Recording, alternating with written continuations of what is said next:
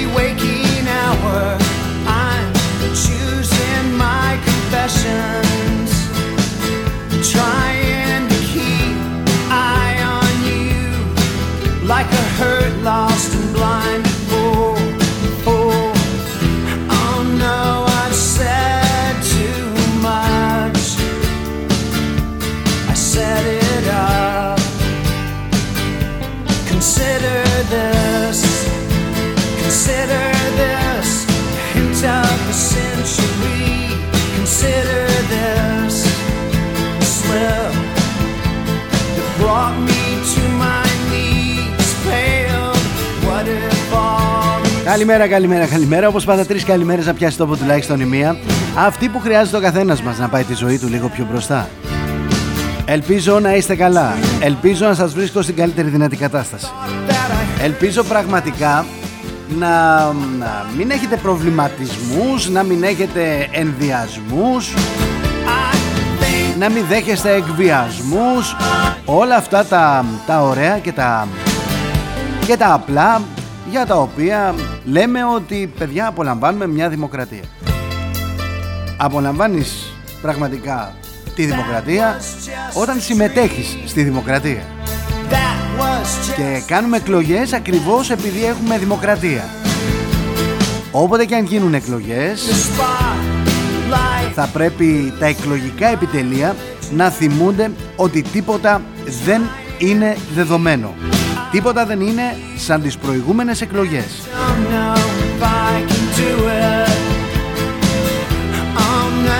Αυτό μας έδειξαν οι πρόσφατες εκλογές στη Γαλλία. Όσα συνέβησαν στη Γαλλία και σε εκλογές εκεί θα πρέπει να είναι μάθημα για τα εκλογικά επιτελεία όλων των κομμάτων.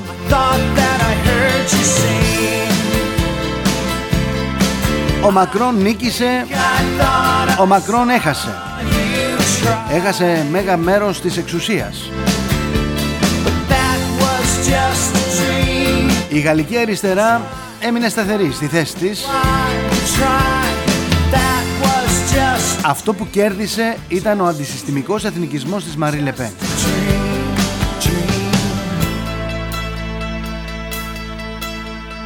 Αν θέλουμε τα πράγματα να παραμείνουν στη θέση τους έτσι ακριβώς όπως τα έχουμε στο μυαλό μας υπάρχουν τέτοια επιτελεία που σκαρφίζονται διάφορα θέλουν τα πράγματα να μείνουν ε, ακριβώς έτσι να μην αλλάξει τίποτα να μείνουν σταθερές οι δυνάμεις να μην έχουν να φοβηθούν κανέναν και τίποτα. Αν θέλουμε λοιπόν να μείνουν όλα σταθερά θα πρέπει να αλλάξουμε ρότα και να σκεφτόμαστε λίγο πιο προσεκτικά. Γίνονται πάρα πολλά στην Ευρώπη αυτή τη στιγμή υπάρχει οργασμός ανοησίας. Από τα κόμματα, από τους διορισμένους, από τους εκλεγμένους, από τους μη εκλεγμένους.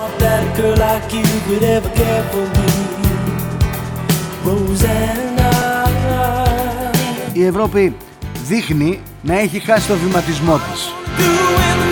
Και αν έχει χάσει το βηματισμό της, το σίγουρο είναι ότι κάποια στιγμή θα χαθεί. Θα χαθεί γιατί θα το θέλουν οι πολίτες. Οι πολίτες οι οποίοι δεν απολαμβάνουν αυτή τη στιγμή απολύτως τίποτα. Ούτε ασφάλεια,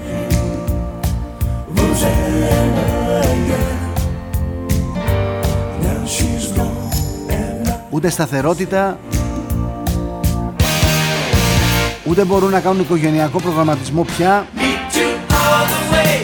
Ραρα. Ροζάνα Τότο γιατί μην ξεχνάμε είμαστε και στο XFM στο XFM και φυσικά στο opiniononline.eu που αναμεταδίδει τη φωνή μας Εδώ τα κόμματα τι κάνουν άραγε στην Ελλάδα; Ετοιμαζόμαστε για εκλογές, OK. Okay. Θα γίνουν εκλογές, ναι, γιατί έρχεται ένας πολύ δύσκολος χειμώνας. Το λένε στις ρούγες, στις ράχες.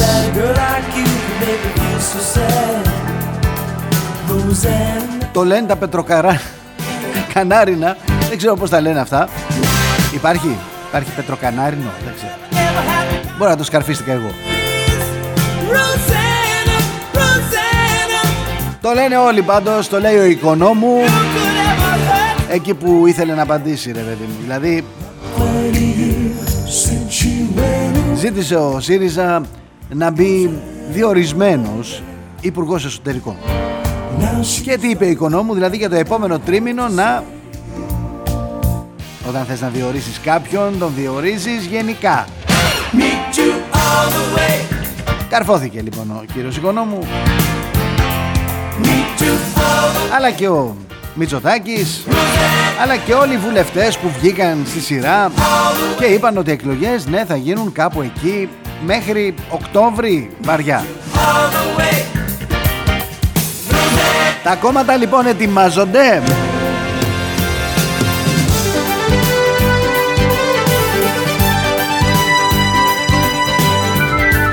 Τα κόμματα ετοιμάζονται. Ετοιμάζονται διχάζονται, ενώνονται, κάνουν τις συμμαχίες που πρέπει, προσπαθούν να δουν προς τα που θα πάνε. Ένα από τα κόμματα είναι και ο ΣΥΡΙΖΑ, ο οποίος θέλει ξανά την εξουσία, φλερτάρει λοιπόν με το Βαρουφάκι. Εγώ θα δώσω ένα μήνυμα ότι τα μικρότερα κόμματα που έχουν στηρίξει μεγαλύτερα κόμματα και αυτό το έχουμε ζήσει με τον ΣΥΡΙΖΑ και τους ΑΝΕΛ οι ΑΝΕΛ εξαερώθηκαν.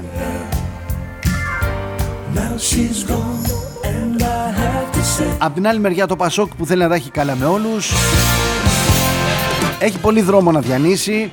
Έχει πολύ δρόμο να κάνει ε, μέχρι να, να κάνουν την αυτοκριτική τους για την περίοδο διακυβέρνησής τους τα σκάνδαλα που είχαν δημιουργηθεί τότε που ακόμα σήμερα τυραννούν την ελληνική οικονομία και τους πολίτες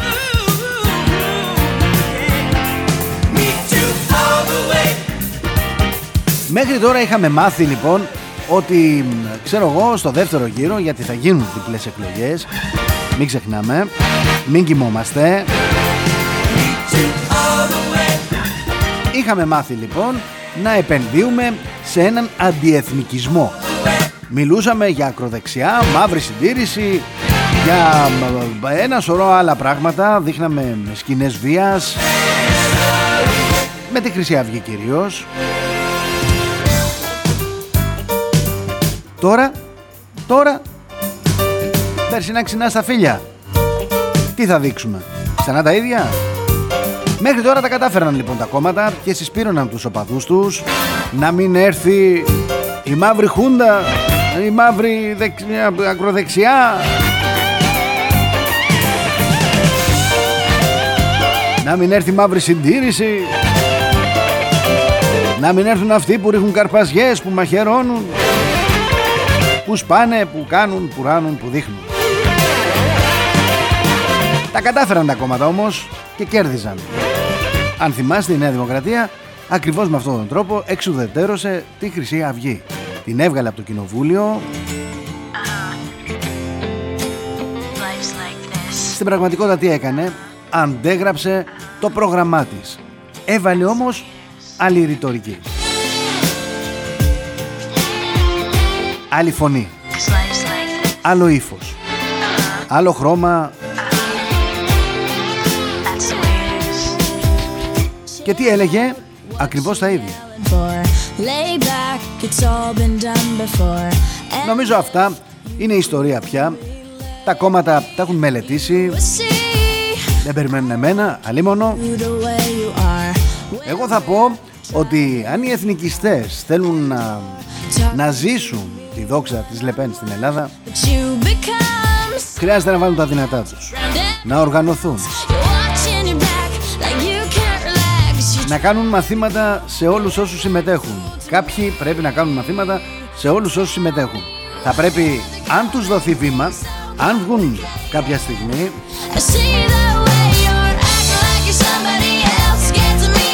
να μπορούν να πούν όλοι τα ίδια.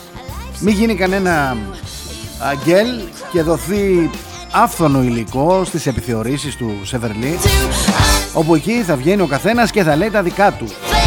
Πρέπει να λένε τα ίδια και για το γενικό πρόγραμμα και για το πιο εξειδικευμένο πρόγραμμα. Ε; Ο καιρός του συναισθήματος παιδιά πέρασε. Οι πολίτες τώρα για να ξαναβάλουν στη Βουλή τους εθνικιστές χρειάζεται να τους εξηγήσει κάποιος με απλά λόγια τι θα κάνει. Αυτά τα παλιά με ένα άρθρο και ένα νόμο θα τα καταργήσουμε όλα και τέλος και θα σκίσουμε, θα τα ξεσκίσουμε. Αυτά δεν πιάνουν πια. Τελειώσαν όλα αυτά. Κάθε πολιτική παρέα το έχω ζήσει στο πετσί μου μέσα από την Πολτουάν με δημάρχους, με κόμματα. Είχαν μια λογική. Πάμε και βλέπουμε. Πάμε και βλέπουμε. Ας μπούμε πρώτα και μετά βλέπουμε. Σαν πως οι άλλοι ήξεραν. Αυτά παιδιά δεν πείθουν και δεν αρκούν πια. Ο Μακρόν τιμωρήθηκε από τους εκλογείς ως ελιτιστής και αδιάφορος. Ασχολούνταν περισσότερο με τον Ζελένσκι.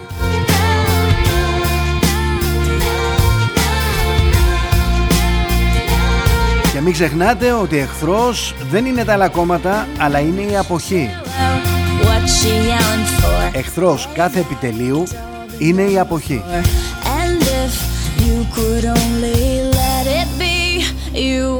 Η επικίνδυνη αποχή και η δύναμη που έχει.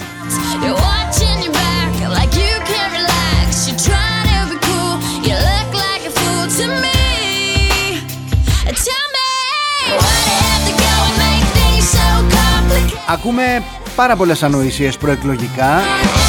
Ακούμε πάρα πολλούς να βγαίνουν και να λένε ότι τα λευκά πάνε στο πρώτο κόμμα Το ποσοστό, αν τα λευκά φτάσουν ε, στο 51% ε, βγαίνουν άκυρες εκλογές. Δεν ισχύει τίποτα από όλα αυτά. Όσον αφορά την αποχή, όσο μεγαλύτερη είναι τόσο μικρότερος είναι ο αριθμός των ψήφων που χρειάζεται ο κάθε υποψήφιος. Κάτι που σημαίνει πως η αποχή δεν έχει πολιτική δύναμη και δεν στέλνει κανένα απολύτως μήνυμα παρά μόνο ότι οι πολίτες δεν είναι ενημερωμένοι τελικά δεν είναι σωστά ενημερωμένοι και φταίνε τα επιτελεία των κομμάτων. Μην τα φορτώνουμε όλα στο μπιτσιρικά που πάει για μπάνιο. Ας φρόντιζες να πείσεις τον κόσμο ότι πρέπει να σε ψηφίσει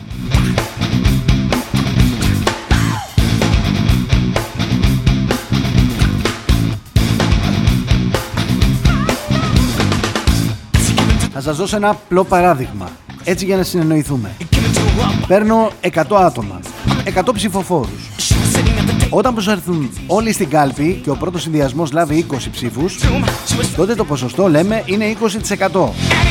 Αν όμως για παράδειγμα το 51% αποφασίσει να απέχει, ως πολιτική δήλωση λένε κάποιοι, τότε οι 20 αυτοί ψήφοι μεταφράζονται σε 41%, υπερδιπλασιάζοντας το ποσοστό του πρώτου συνδυασμού.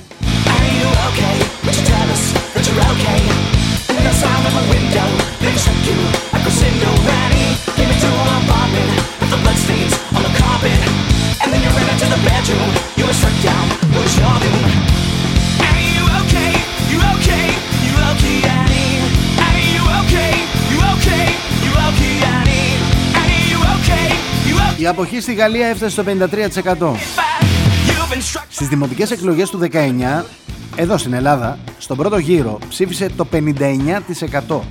Η αποχή ήταν 40,98, δηλαδή 41 κοντά. Στο δεύτερο γύρο ψήφισε το 43% και η αποχή έφτασε στο 56%. Όταν έχεις τέτοια αποχή λοιπόν, μην περιμένεις να μπεις στη Βουλή, μην περιμένεις να πάρεις τον Δήμο. Αν καταφέρεις και γλύψεις, γλύψεις εννοώ εκεί τις παρυφές της Βουλής ή του Δημοτικού Συμβουλίου θα είσαι πολύ τυχερός. Με αποχή 56% χαιρετίσματα.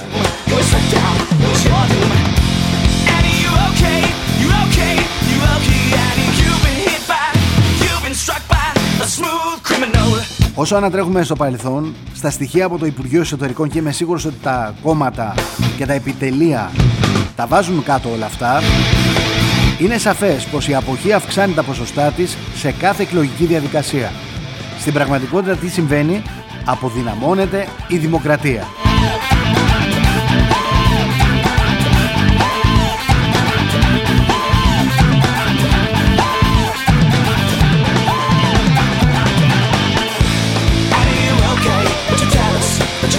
Να σας δώσω ένα, έτσι ένα ακόμα παράδειγμα. Πριν 20 χρόνια, στις περιφερειακές εκλογές του 98 για την Ομαρχία Αθηνών Πυραιός, 2.156.538 εγγεγραμμένοι ψηφοφόροι. Απήχαν πόσοι; 600.000.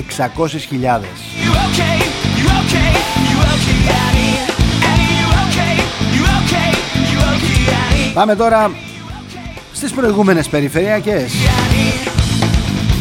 2.913.084 ψήφισαν 1.213.059. 1.700.025 επέλεξαν να μην προσέλθουν στις κάλπες.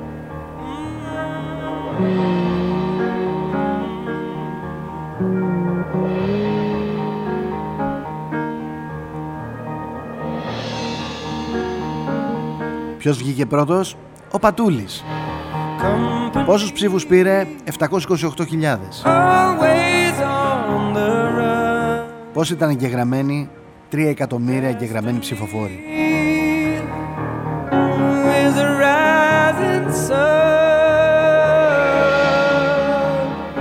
Προσέξτε όλα τα κόμματα την αποχή. Προσέξτε όλοι οι πολίτες αυτούς που σας λένε ότι η αποχή είναι πολιτική πράξη. Βγαίνουν κάποιοι και λένε ότι ναι η αποχή παράγεται από το Σύνταγμα. Είναι πολιτική πράξη. Άρα ως πολιτική πράξη θα πρέπει να παράγει και αποτέλεσμα.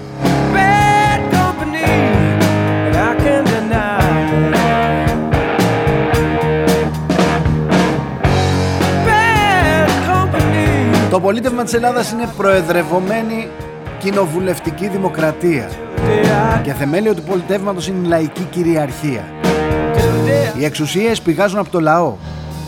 Υπάρχουν υπεραυτού και αυτό δεν πρέπει να τα ξεχνάει κανένας. Η εξουσία υπάρχει και υπηρετεί το λαό, το έθνος και ασκούνται όπως ορίζει το Σύνταγμα.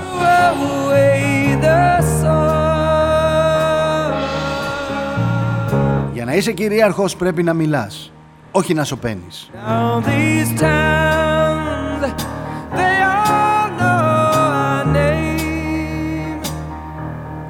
Six gun sound is our claim to fame. Θέλω να πω πολλά για τον πολιτικό λόγο. Θέλω να πω πολλά για τη χαμηλή ποιότητα του πολιτικού λόγου στην Ελλάδα. Τουλάχιστον στην Ελλάδα.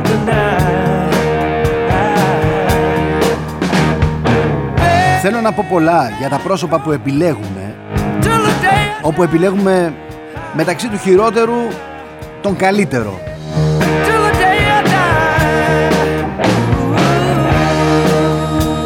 Δεν υπάρχουν θετικά. Θετικά επιχειρήματα δεν υπάρχουν. Όταν δεν έχεις να πεις πολλά προς υπεράσπιση του σχεδίου σου είναι βολικό να στρέφεις την κουβέντα στον άλλον. Ε, κάτι κακό θα βρεις εκεί, κάτι θα μπορέσεις να πεις, κάτι με το χαρακτήρα. Ε, έτσι δουλεύει η ελληνική νοοτροπία. Αυτό είναι. Ο αρνητικός λόγος κυριαρχεί. Εκ προθέσεως και ιδιωτελώς. Επιτελεία και σύμβουλοι εντοπίζουν στα πραγματικά ή φανταστικά αρνητικά του αντιπάλου το χρήσιμο και αναγκαίο εργαλείο. Δεν εμπνέει, αλλά συσπηρώνει. Δεν κινητοποιεί για το γενικό συμφέρον, αλλά υποδαβλίζει την οργή, την καταδίκη, την τιμωρία του απέναντι. Τα κόμματα πρέπει να βγουν έξω και να πούν με απλά λόγια, όχι με ξεκούμποτα που κάμισα και ό,τι άλλο, τι θα κάνουν ώστε αύριο να αλλάξει αυτό που ζούμε. Έχουμε μάθει εμείς οι πολίτες ότι από αυτά που θα ακούσουμε τα περισσότερα θα γίνουν ανάποδα. Γιατί, γιατί έτσι κάνουν όλοι.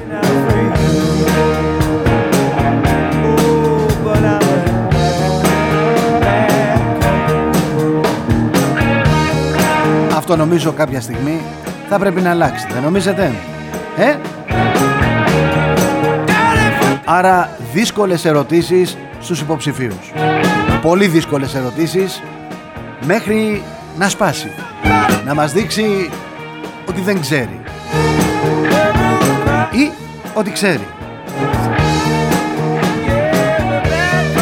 Εγώ δεν θα κάτσω να σας πω τι πρέπει να κάνετε, ποιον πρέπει να ψηφίσετε. Έφερα ως case study την Γαλλία όπου εκεί ανέπτυξε δυνάμεις ο εθνικισμός που προφανώς έχει δουλέψει. Προφανώς έχει αλλάξει πολλά. Η Μαρή Λεπέν έχει αλλάξει πάρα πολλά για να μπορέσει να φτάσει να εντεκαπλασιάσει τη δύναμή της.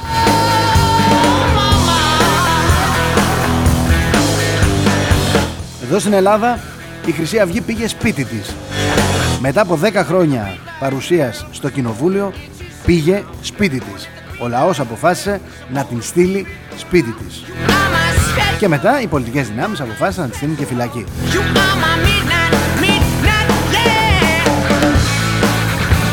Για την ιστορία να σας πω ότι η Χρυσή Αυγή έκανε πολύ μεγάλη δουλειά μέσα στη Βουλή. Και... Πού έφτασε αυτό;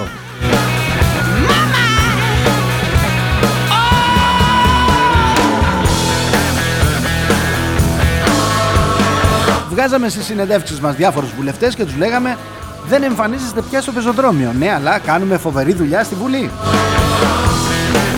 Τώρα;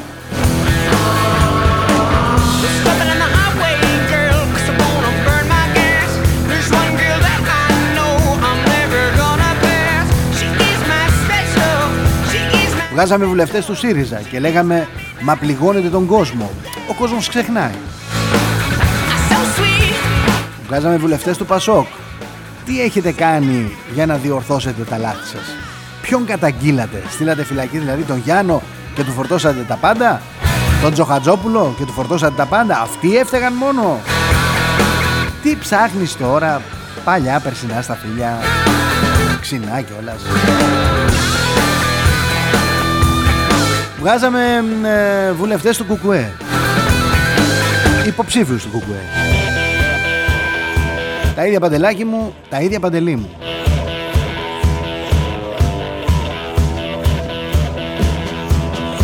Βγάλαμε μέχρι και τον Κωνσταντίνου του Ανταρσία.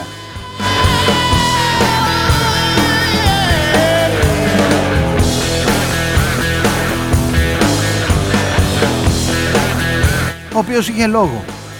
Είχε λόγο στην εκπομπή, άρθρωσε πολιτικό λόγο. Μας αρέσει, δεν μας αρέσει, αυτό συνέβη.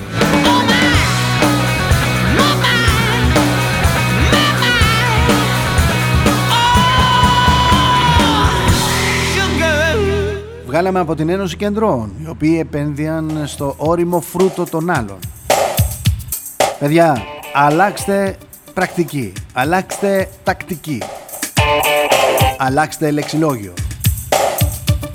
Μελετήστε λίγο καλύτερα. βγάλτε καλύτερα νούμερα. Και ο Βαρουφάκης είχε πρόγραμμα και το είδαμε. Το ζήσαμε επί ΣΥΡΙΖΑ. Και η Νέα Δημοκρατία είχε πρόγραμμα, αλλά... Και το Πασόκ είχε πρόγραμμα, αλλά... Και η Χρυσή Αυγή είχε πρόγραμμα, αλλά...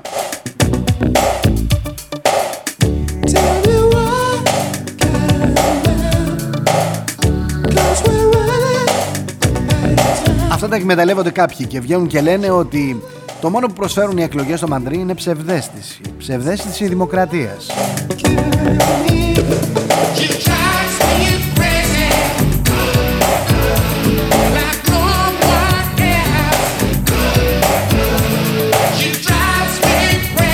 Με πήρε η ώρα Θα κρατήσω λίγο χρόνο από την ε, άλλη ώρα Γιατί έχουμε να πούμε πολλά σήμερα Χρόνια πολλά σε όσους γιορτάζουν. Παύλος Παυλίνα, Πέτρος Πετρούλα. Χρόνια πολλά σε όλους. Όσοι έχετε γενέθλια επέτειο.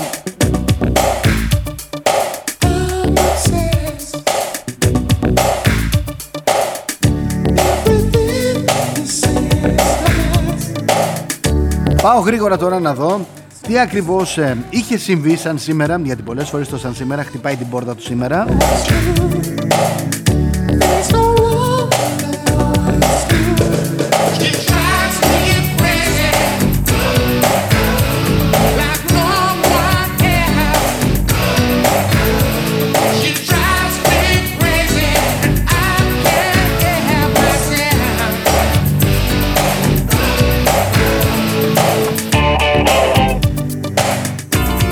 Πάω στο 1850. Το Οικουμενικό Πατριαρχείο αναγνωρίζει τελικά το αυτοκέφαλο της Εκκλησίας της Ελλάδας που επιβλήθηκε από τη Βαβαροκρατία το 1833. 1874 δημοσιεύεται στην εφημερίδα Κερί άρθρο του Χαρίλαου Τρικούπη με τίτλο «Τις πταίει» Σε αυτό ο Τρικούπης καταδεικνύει ως υπεύθυνο για την πολιτική κρίση που διέρχεται ο τόπος τον βασιλιά Γεώργιο τον Πρώτο. Επίσης σχολιάζει αρνητικά τις επιλογές του στο σχηματισμό κυβερνήσεων και ζητά να λαμβάνει υπόψη του κατά το σχηματισμό των κυβερνήσεων την αρχή της δεδηλωμένης. 1931 μέλη της εθνικιστικής οργάνωσης Εθνική Ένωσης Ελλάς βάζουν φωτιά στο συνοικισμό Κάμπελ της Θεσσαλονίκης και βιοπραγούν κατά των φτωχών Εβραίων κατοίκων του. Τα επεισόδια υποδαβλίζει με σειρά άνθρω της η, φιλοζε... η φιλοβενιζελική εφημερίδα Μακεδονία. 1958 η Βραζιλία κατακτά το έκτο παγκόσμιο κύπελο ποδοσφαίρου. Νίκησε τη Σουηδία με 5-2 στον τελικό της Στοχόλμης. Δύο γκολ σημειώσε ο Πελέ, δύο Βαβά, ένα ο Ζαγκάλο. Έπειτα προπονητής της Εθνικής Βραζιλίας ο Ζαγκάλο. 1986 Αργεντινή νικά 3-2 τη Δυτική Γερμανία στο περίφημο στάδιο των Αζδέκων στην πόλη του Μεξικού. 13ο παγκόσμιο κύπελο ποδοσφαίρου ανήκει στην Αργεντινή. 2002 από έκρηξη που σημειώνεται στα εκδοτήρια της Γελάς Flying Dolphin στον Πειραιά τραυματίζεται ο Σάβας Ξηρός ο οποίος στη συνέχεια θα ομολογήσει συμμετοχή του στις 17 Νοέμβρη. Αρχή εξάρθρωσης της τρομοκρατικής οργάνωσης που δρούσε στην Ελλάδα επί 27 χρόνια. Σαν σήμερα γεννήθηκε ο Γιάννης Πουλόπουλος. Σαν σήμερα έφυγε από τη ζωή ο Εμίλιος Βεάκης, η Κάθριν Χέμπορν,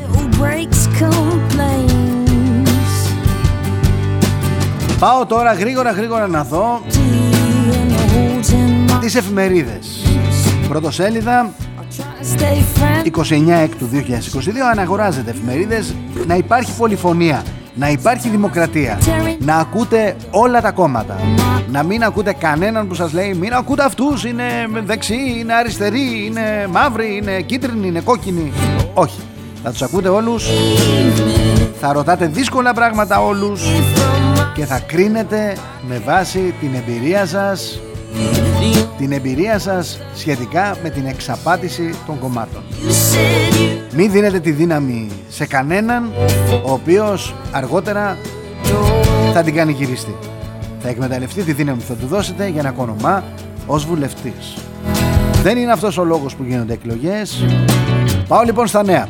Ποιοι κερδίζουν, ποιοι χάνουν. Ελεύθερος τύπος, πληρωμές αναδρομικών έως 5.100. Political, οι δύο ημερομηνίες που κυκλώνει ο Ερντογάν. Εσπρέσο, κίνημα γλυπτών με μεδόνι full του kids και ρουβίτσες. Μακελιό, εκβίαζα με τα αρχεία της ΕΑΤΕΣΑ για ράβδους χρυσού. Η Καθημερινή, το παρασκήνιο της Μαδρίτης και το ραντεβού με Biden. Η Αυγή, λαιλατούν τα νοικοκυριά και θησαυρίζουν.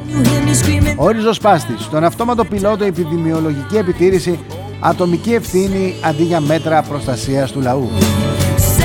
Η ελεύθερη ώρα πλησιάζει η μάχη του Αντιχρίστου. Η εφημερίδα των συντακτών. Ενοικιαστές σε απόγνωση. Ο λόγος, ένας στους τρεις υποψηφίους εκτός ΑΕΗ. Σταρ, στο φως ο πατέρας του Μάνου. Δημοκρατία, ποιοι θα πάρουν αναδρομικά; On time, ήξεραν οι παθολογοανατόμοι και δεν μίλησαν. Εστία, δεν είστε άξιοι να προστατεύσετε οτιδήποτε το ελληνικό. Και έχει απόλυτο δίκιο. Τι έκανε ο Έλληνας Επίτροπος και Αντιπρόεδρος της Ευρωπαϊκής Επιτροπής Μαργαρίτης Χινάς για να υπερασπιστεί τον όρο Αιγαίο που έκλεψαν οι Τούρκοι με το Τουρκ Aegean. Τι έγινε; Δηλαδή είχαμε το ναυάγιο με τα εμπορικά σήματα της Μακεδονίας που τώρα ιδιοποιούνται οι Σκοπιανοί. Και τώρα πήγαμε σε νέα ήττα. Κατά τα άλλα, όλοι αυτοί έρχονται και φιγουράρουν ως σωτήρες.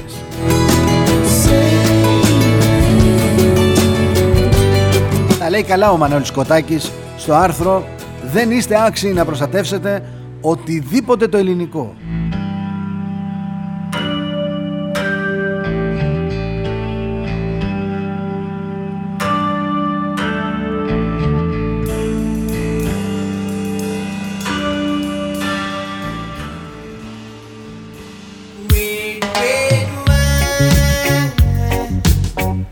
Πάω στην κόντρα, παζαρεύει με Biden, εκβιάζει την Ελλάδα.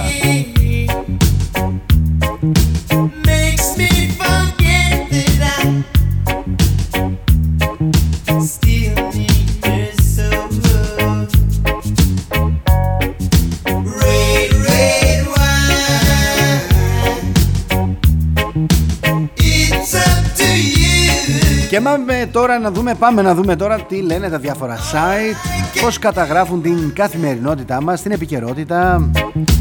Πέντε απόσταγμα, ρόλο κλειδί Μεγάλη Βρετανία στη χθεσινή συμφωνία του ΝΑΤΟ. Τι πήρε ο Ερντογάν; Πανηγύρια στο φιλοκυβερνητικό τύπο της Τουρκίας. Για κολοτούμπα Ερντογάν μιλάει η εσωτερική αντιπολίτευση. Πάω γρήγορα στο Pro News. Ετοιμάζουν κλίμα για να πείσουν την κοινωνία να κάνει την τέταρτη δόση. Πάω στο η εφημερίδα καλείται ως ύποπτη ρούλα Πισπυρίγκου για τους θανάτους της Μαλένας και της Ήριδας. Πάω News Bob, ραγδαίες εξελίξεις στην Πάτρα, η Πισπυρίγκου καλείται ως ύποπτη για τις δολοφονίες Μαλένας και Ήριδας. Πάω πρώτο θέμα, η Ρούλα Πισπυρίγκου καλείται ως ύποπτη για τους θανάτους της Μαλένας και της Ήριδας.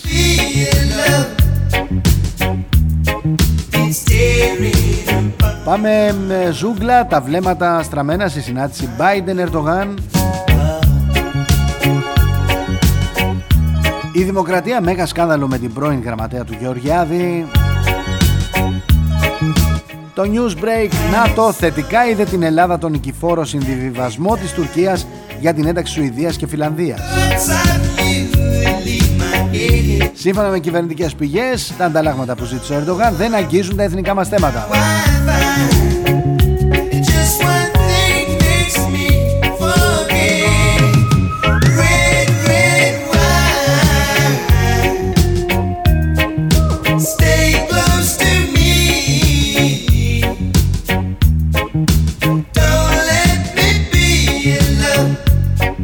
Διάβαζα το πρωί τον ε, Μάζη και τον άκουγα. Μου αρέσει ο Μάζης να ψάχνω να βρω τα άρθρα του, να δω τι λέει, να δω την άποψή του.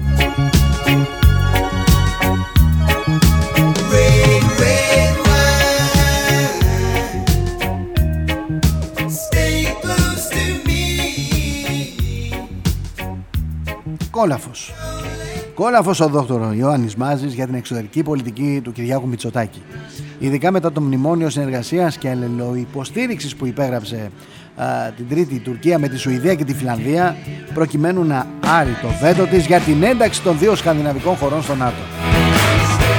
Μεταξύ άλλων πήρε και αεροσκάφος από τη Σουηδία. Μην ξεχνάμε η Σουηδία παράγει τα πάντα. Και υψηλή τεχνολογία έχει και βαριά βιομηχανία έχει.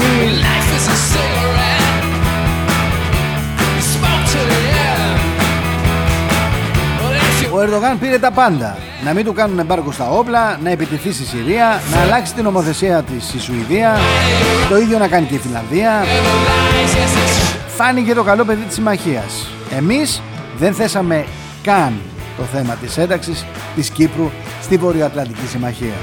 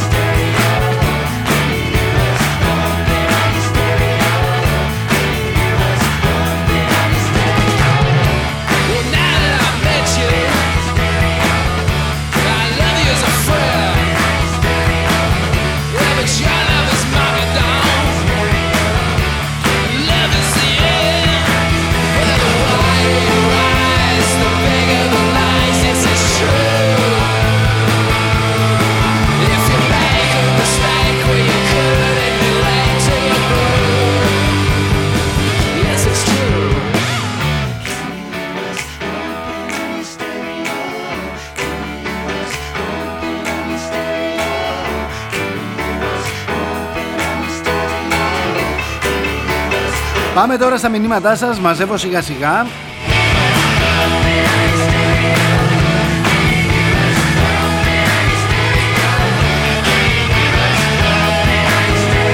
Καλημέρα Πέτρο και χρόνια σου πολλά. Οι Τούρκοι λέει κατοχύρωσαν τουρκικό Αιγαίο στην Ευρωπαϊκή Ένωση, θα ανακηρύξουν και ΑΟΣ μέσα στο Αιγαίο ε, και οποία ξεφτύλα. Θα τρέχουμε διαμαρτυρόμενοι με πολύ λίγα λόγια να μην μας επιτεθούν όταν θα έχουν 500 μαχητικά δικά τους. Γεια σου Τάσο. Εγώ θέλω να ρωτήσω μου λέει γιατί η Δύση που επέβαλε τόσες κυρώσεις στη Ρωσία με το μπουκάρισμα στην Ουκρανία δεν κάνει ακριβώς το ίδιο και μάλιστα εδώ και τόσα χρόνια για την εισβολή των Τουρκαλάδων στην Κύπρο αφού οι ομοιότητες είναι πάρα πολλές και στις δύο περιπτώσεις. Αυτό δεν λέγεται υποκρισία του κερατά.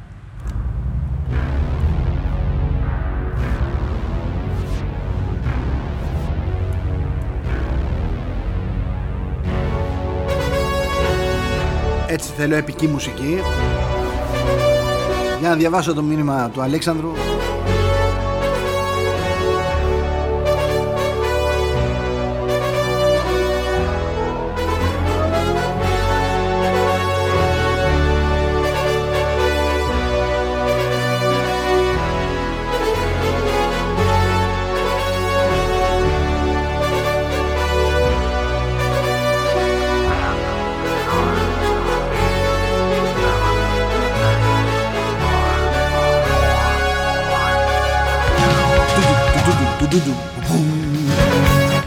μουσικές. Χορηγός εδώ της εκπομπής Σαλισόλ Ελλάς. Σαλισόλ το Λίμε Γουάι. Σαλισόλ Ελλάς. Σαλισόλ.gr για να δείτε τα προϊόντα. Το Λίμε Γουάι έτσι. Σαλισόλ. Σαλισόλ.gr store για να κάνετε online παραγγελίες Ό,τι πιο νόστιμο σε ξηρό καρπό και σνακ Ό,τι πιο θρεπτικό, ό,τι πιο υγιεινό. Μεταλλική συσκευασία, τρία χρόνια, χάσπα, εφές, χαλάλ, κοσέρ. Όλα τα καλά. Πάω στον φίλο μου τον Αλέξανδρο. Πήρε F16, πήρε F35, πήρε Patriot, πήρε ανταλλακτικά, πήρε τα νησιά του Αιγαίου, πήρε τον Παπαγιούλ. Και όλους τους φέτο, πήρε ένα δις μετρητά για πάρτι του, πήρε μια τηλεόραση που βλέπει το μέλλον, πήρε μια μαύρη από το Bronx να το μαστιγώνει γιατί έχει και περίεργα γούστα το παλικάρι και δεν τα βγάζει πέρα η Eminem. Πήρε και ένα αεροζόλ να ψεκάζει τους Κούρδους και επίσης πήρε και ένα οικόπεδο στον Άρη να χτίσει το πρώτο παλάτι του. Αν τα προσθέσεις όλα μαζί το αποτέλεσμα είναι ότι πήρε τα άιντε με τον παπάρα πρωί πρωί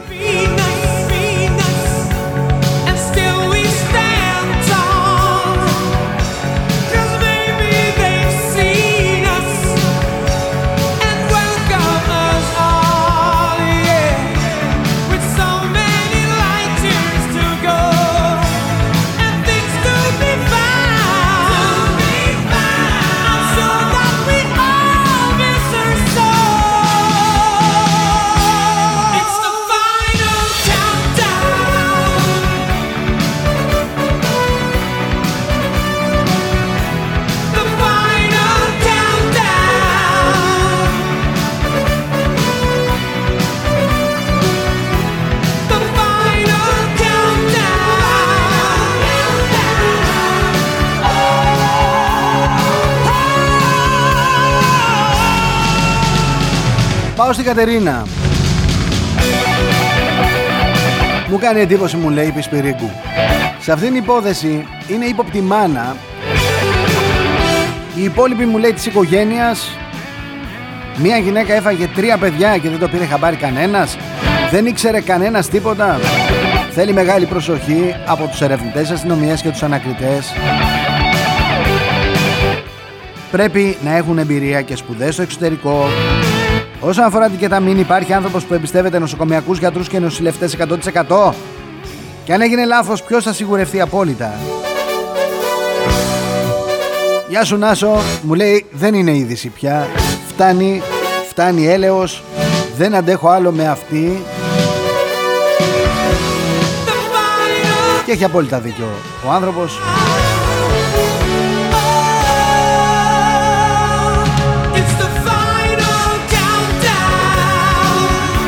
Ρε Θοδωρή μου λέει πες κάτι θετικό. Μια μαθήτρια από τη Ρόδο έσπασε τα κοντέρ της βαθμολογίας με 19.625 μόρια. Επίσης ένας ε, Μιλάς για την Κωνσταντίνα, την νεαρή Κωνσταντίνα. Ένα κορίτσι που έγραψε χημεία 20, φυσική 20, βιολογία 19-8 και έκθεση 18-6 Μπράβο που το αναφέρεις εσύ τουλάχιστον και χαίρομαι ιδιαιτέρως γιατί αυτή η κοπέλα θα μπει στην ιατρική σχολή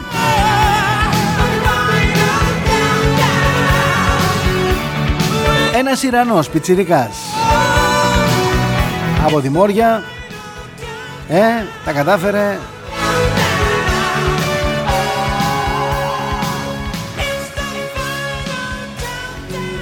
I've been, I've been losing sleep Επιτέλους μια καλή είδηση μου λέει. Η Λιάνα Μπράβο της Άξια Μόνο συγχαρητήρια στα Άξια παιδιά. Έχουμε γεμίσει κοπρόσκυλα. Δώστε αξία στα παιδιά σας.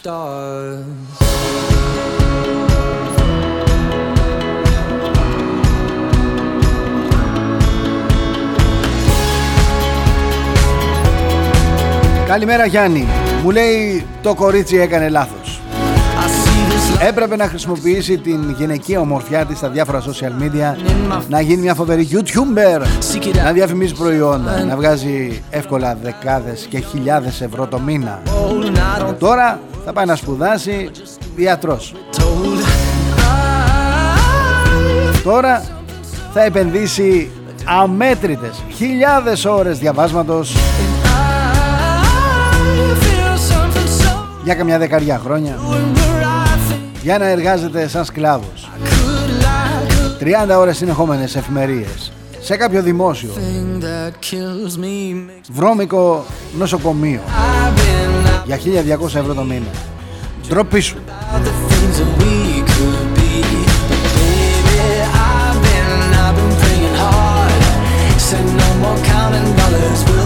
Καλημέρα Ελένη, μπράβο σε όλα τα παιδιά. Εννοείται ότι τρόλαρε ο φίλος. Η φίλοι, δεν ξέρω. Ε, ναι, γι' αυτό το διάβασα το μήνυμα. Έχει δίκιο. Σήμερα στην Ελλάδα, ε, YouTuber, influencers, τραγουδιστές, μοντέλα, μάγειροι. Η Ελένη έχει έρθει στην παρέα μας και λέει πρώτος τον πρώτον ο Γιαννιώτης Χάρης Γκριμπογιάννης με 19-7-80 Μπαίνει στο Μετσόβιο ηλεκτρολόγος μηχανικός και μηχανικός ηλεκτρονικών υπολογιστών. Νομίζω υπάρχει και και πιο καλός βαθμός. Αν θυμάμαι καλά έβλεπα εχθές ένα κορίτσι από τη Λαμία. Με 19.890 μου έκανε εντύπωση το νούμερο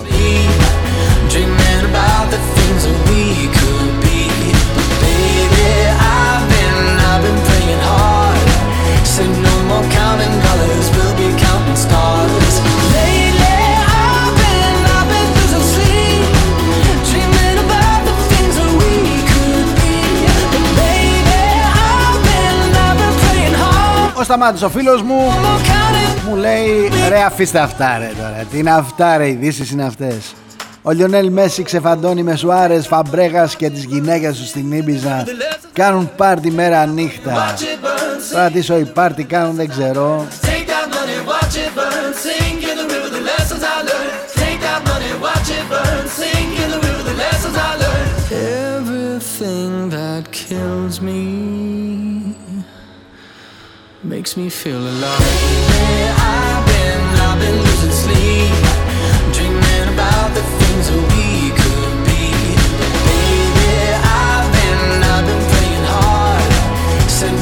Εντάξει, στην Ήπιζα είναι, δεν είναι στη Μύκονο. Άμα ήταν στη Μύκονο να, να ασχοληθούμε, να πάμε, να πούμε.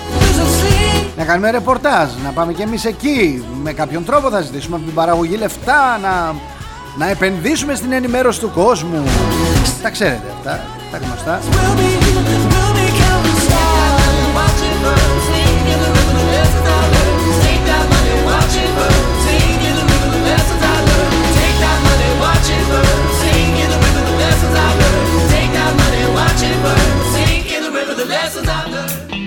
Γεια σου Γιάννη!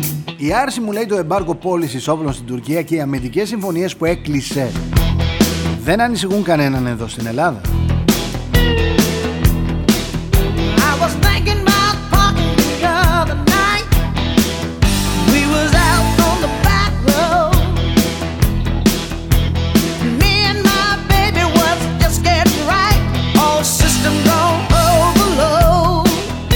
Πώς δεν μας ανησυχούν ρε Γιάννη;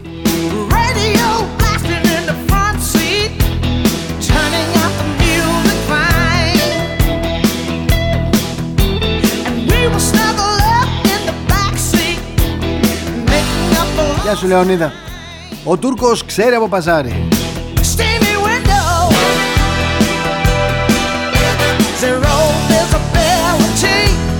Γεια σου Γρηγόρη τα δωράκια μου λέει στον Ερντογάν δεν έχουν οροφή, είναι ουρανομίκη. Πώς θα γινόταν διαφορετικά; Μετά την πολυδηλωμένη και σταθερή στάση είπα σχετικά με την αναντικατάστατη γεωπολιτική θέση της Τουρκίας.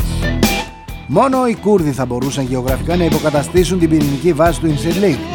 Και όπως γνωρίζουμε, ο Τραμπ για όσους τον έχουν αγιοποιήσει έδωσε την τελική πισωπλάτη μαχαιριά στους Κούρδους αποσύροντας τα αμερικανικά στρατεύματα από το Ιράκ και τη Συρία κρατώντας μόνο μονάδες υπεράσπισης στις χρυσοφόρες πετρελαιοπηγές. Η κυβέρνησή μας προσφεύγει ένα χρόνο μετά για το Τουρκέτζιαν και φαίνεται αποφασισμένη πια να προλάβει το Τουρκουιόνια. Δεν ξέρω ακριβώς ε, τι συμβαίνει με τους Έλληνες πολιτικούς γιατί δεν μπορούν πραγματικά να υπερασπιστούν οτιδήποτε ελληνικό μου φαίνεται αδιανόητο.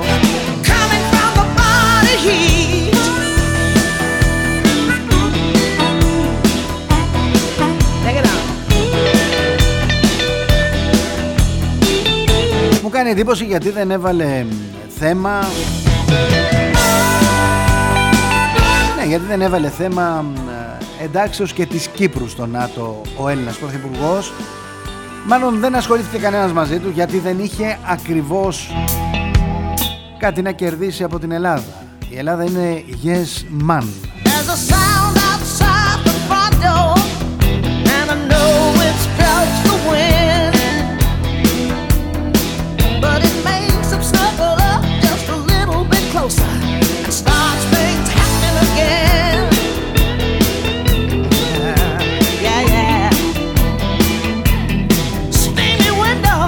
Άμα βρίζεις τι να πω. Μπορώ να πω κάτι. Δηλαδή έχεις στείλει ένα μήνυμα πέντε σειρές Οι 4,5 είναι γαμό γαμό γαμό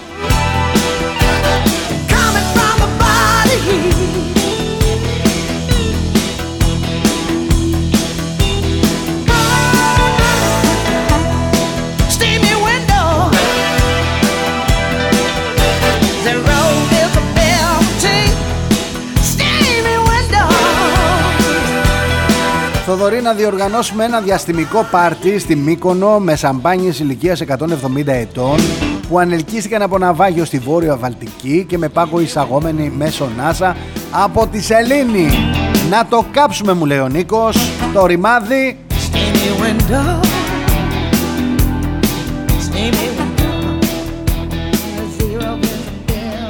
Ο Νίκος δουλεύει εκεί και ξέρω ότι αναφέρεται τώρα στους Άραβες που ξόδεσαν εκατομμύρια.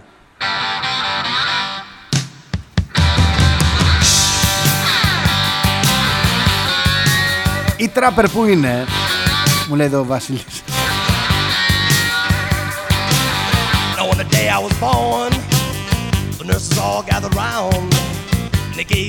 Γεια σου Νότι, ο ένας μου λέει πιο απατεώνας από τον άλλον Κυριάκος Αλέξης, Αλέξης Κυριάκος Θυμάστε τον Τσάκα μου λέει Που θα έφερνε σε Αιγουδάραβε στον Παναθηναϊκό Παπατζίδες όλοι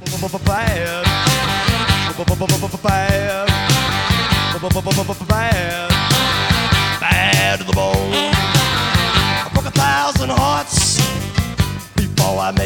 Παιδιά μη με πάτε στα βαθιά. Σε θέματα που δεν ξέρω Μη με πάτε σε θέματα που δεν ξέρω Σε θέματα που δεν έχω πει Γιατί δεν ξέρω και μην νομίζετε Και εγώ διαβάζω σαν τρελός όλη μέρα. Από το πρωί μέχρι το βράδυ ασχολούμαι Για να μπορώ να πω αυτά που λέω.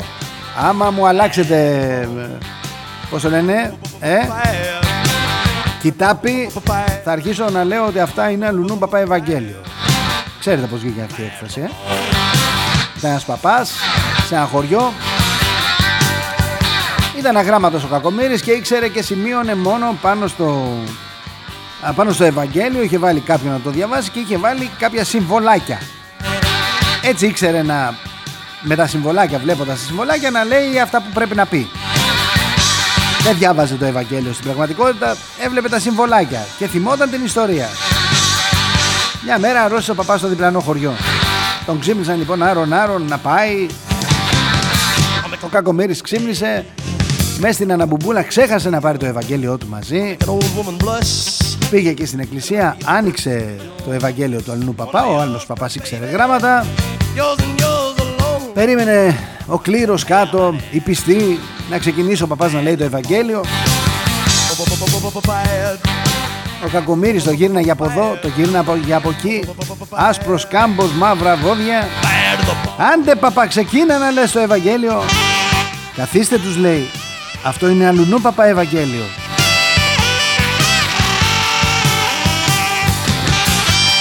Έτσι μαθαίνετε και κάτι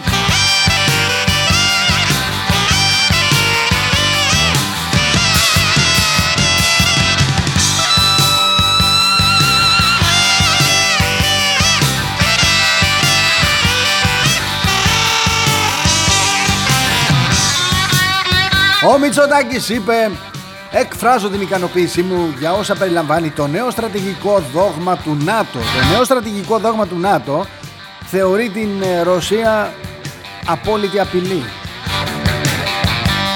Μαύρο φίδι που μας έφαγε.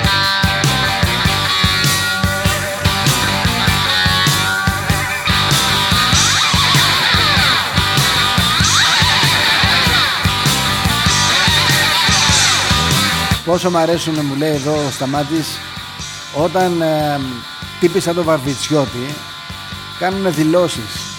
Δεν είμαστε διατεθειμένοι να υποστούμε καμιά ρητορία και καμιά επιθετική διάθεση από την Τουρκία. Πες τα ρε Μέλτια, πες τα. Πες τα και εσύ ρε Γρηγόρη.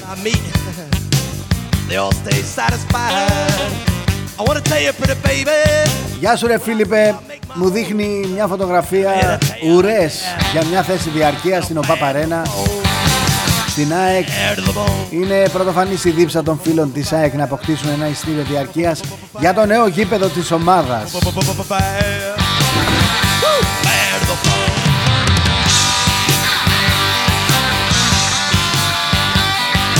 Πολλοί κόσμος.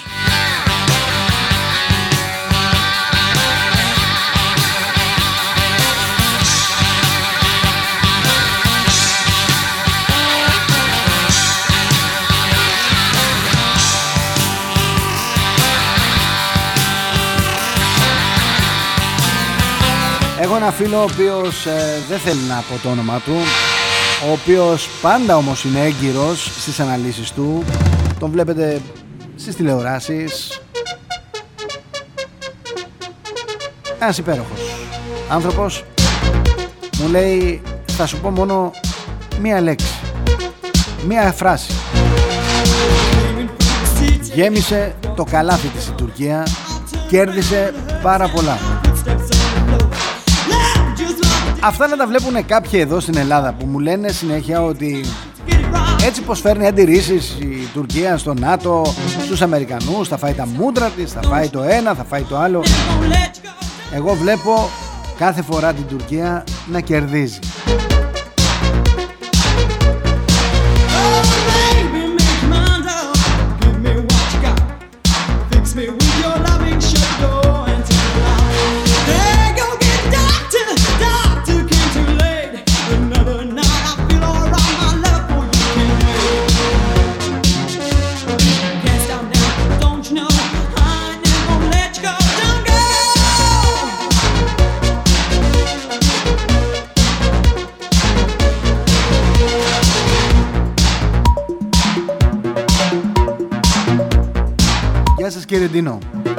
Σύντομα μου λέει ο Σουλτάνος θα αναγγείλει γραμμή παραγωγής μαχητικών αεροσκαφών στη χώρα του με τη σύμπραξη Σουηδίας για 250 αεροπλάνα για την ίδια την Τουρκία αλλά και πρόσθετα για άλλες χώρες όπως το Κατάρ, η Σαουδική Αραβία, το Αζερβαϊτζάν παράλληλα και την αγορά γραμμής παραγωγής αεροσκαφών στη Γεωργία για 60 Σουχό 25 για την Τουρκία και πρόσθετους αριθμούς για Αζερβαϊτζάν και άλλες χώρες.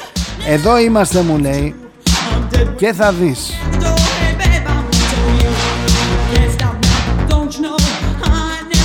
Να δηλώσω ενοχλημένος.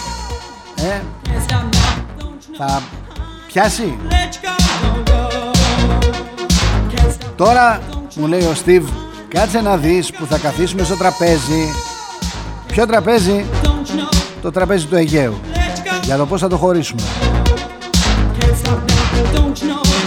Αν έχουν όμως άντερα οι δικοί μας Ας ζητήσουν πίσω την πατρίδα της γιαγιάς μου τη Μικρά Ασία. Στίβ Φιλιά στην ε, Αυστραλία. Γεια σου Ρεσάκη. Αν δεν μας ακούνε μέσα στο ΝΑΤΟ οι δικοί μας σύμμαχοι Ποιος μας ακούει ρε παιδιά; Οι Κινέζοι, οι Ρώσοι; Πού θα πρέπει να πάμε να ακουστούμε ρε παιδιά; Είναι αυτός τρόπος αντιμετώπισης συμμάχων. Η Τουρκία να κερδίζει μόνιμα και αδιάλειπτα και εμείς να παίρνουμε να μην πω.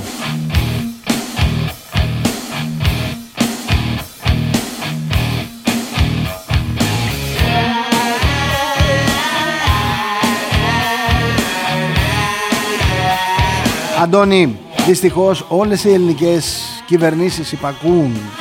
Υπακούν στη ΣΥΠΑ, υπακούν στις ηγεσίες της Ευρωπαϊκής Ένωσης της Αγγλίας. Δυστυχώς. Γι' αυτό λέω προσέξτε πως θα ψηφίσετε. Προσέξτε όταν γίνουν εκλογές μη γυρνάτε τις πλάτες σας στα πολιτικά δρόμενα απαξιώστε με την ψήφο σας. Όχι με τη σιωπή σας.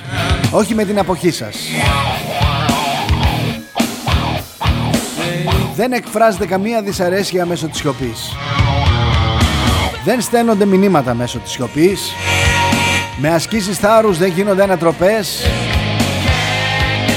με 40, 50 και 60% αποχή από τις κάλπες δεν υπάρχει δημοκρατία. Υπάρχει ένοχη σιωπή.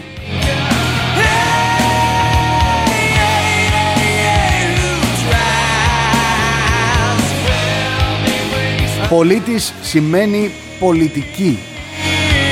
Πολίτης σημαίνει ενεργή εμπλοκή Συνέστηση ευθύνης για τα πολιτικά πράγματα Αυτό σημαίνει πολίτης Πόσο μάλλον ελεύθερος πολίτης. Ένας λαός που υποφέρει πραγματικά Που δεν μπορεί να ανταπεξέλθει ούτε στις βασικές ανάγκες της καθημερινότητας. Να αρνείται να καταθέσει τη βούλησή του. Για αυτούς που θα διοικήσουν το Δήμο Την περιφέρεια Το κράτος Μέσα στο οποίο μεγαλώνουν τα παιδιά του. Αδιανόητο Αδιανόητο να κάνουμε κριτική στην οποιαδήποτε κυβέρνηση μέσα από ένα μήνυμα σε μια εκπομπή. Αδιανόητο. Ο ελληνικός λαός μπορεί και πρέπει να στείλει σπίτι του όποιον τον πληγώνει. Όποιος μου ζητάει να παραμείνω παρατηρητής και να υπηρετώ τις επιταγές των άλλων γιατί αυτό συμβαίνει όταν απέχουμε από τις εκλογές ε, στην πραγματικότητα υπακούμε στις επιταγές των άλλων. Είναι το παράδειγμα με τους 100 που έφερα πριν. Αν από τους 100 ψηφοφόρους ψηφίσουν 20 το ένα κόμμα θα πάρει 20%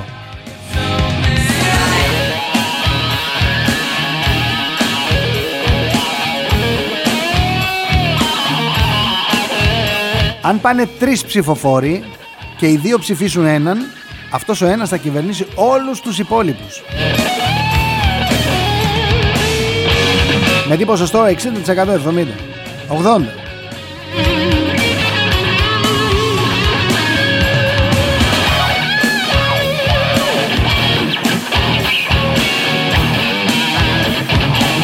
Φτάνει. Δεν πρέπει να είμαστε παρατηρητές γιατί περάσαμε κρίση, είδαμε τραγικά αποτελέσματα σε αποφάσεις των πολιτικών μας. Ζούμε και βιώνουμε σήμερα μια τραγωδία. Ήμασταν στη χαλαρή ψήφο. Ήμασταν εκεί που έλεγαμε ότι εντάξει μωρέ πάμε να πάρουμε δανεικά τώρα από την τράπεζα αυτά όλα τέλειωσαν. Τα πληρώσαμε, τα πληρώνουμε Όλοι όσοι έχετε στο μυαλό σας ότι η Ελλάδα πρέπει να ζήσει και θα ζήσει θα πρέπει να μην έχετε δικαιολογία να αποφύγετε να πάτε να ψηφίσετε. Ή θα σταθούμε όρθιοι στα πόδια μας και θα κάνουμε αυτό που πρέπει να κάνουμε ή θα μείνουμε στη μιζέρια και στην υποτακτικότητα. Τρίτος δρόμος δεν υπάρχει.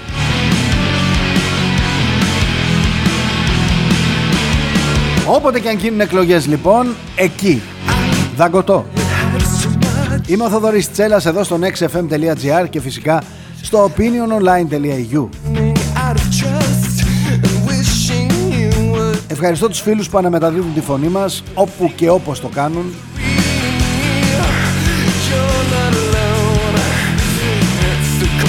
Να προσέχετε τον εαυτό σας να χαμογελάτε Μέχρι αύριο που θα τα πούμε Κεφάλι ψηλά Ματιά καθαρή, χαμογελοπλατή.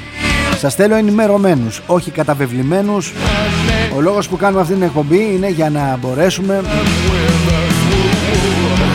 να καταλάβουμε όλοι, ανταλλάσσοντας απόψεις, μηνύματα, τι ακριβώς συμβαίνει στην Ελλάδα μας, τι ακριβώς συμβαίνει στον κόσμο μας. Όταν ξέρεις τι συμβαίνει, ξέρεις και πώς να το αντιμετωπίσεις. Αν δεν ξέρεις, απλά αποδέχεσαι τη μοίρα σου σιωπηλός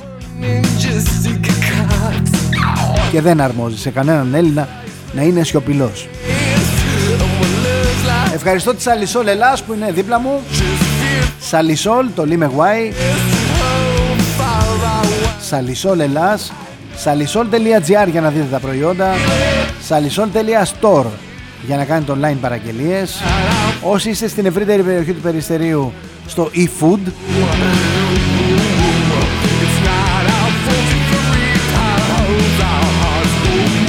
Τα λέμε αύριο. Γεια σας. XFM.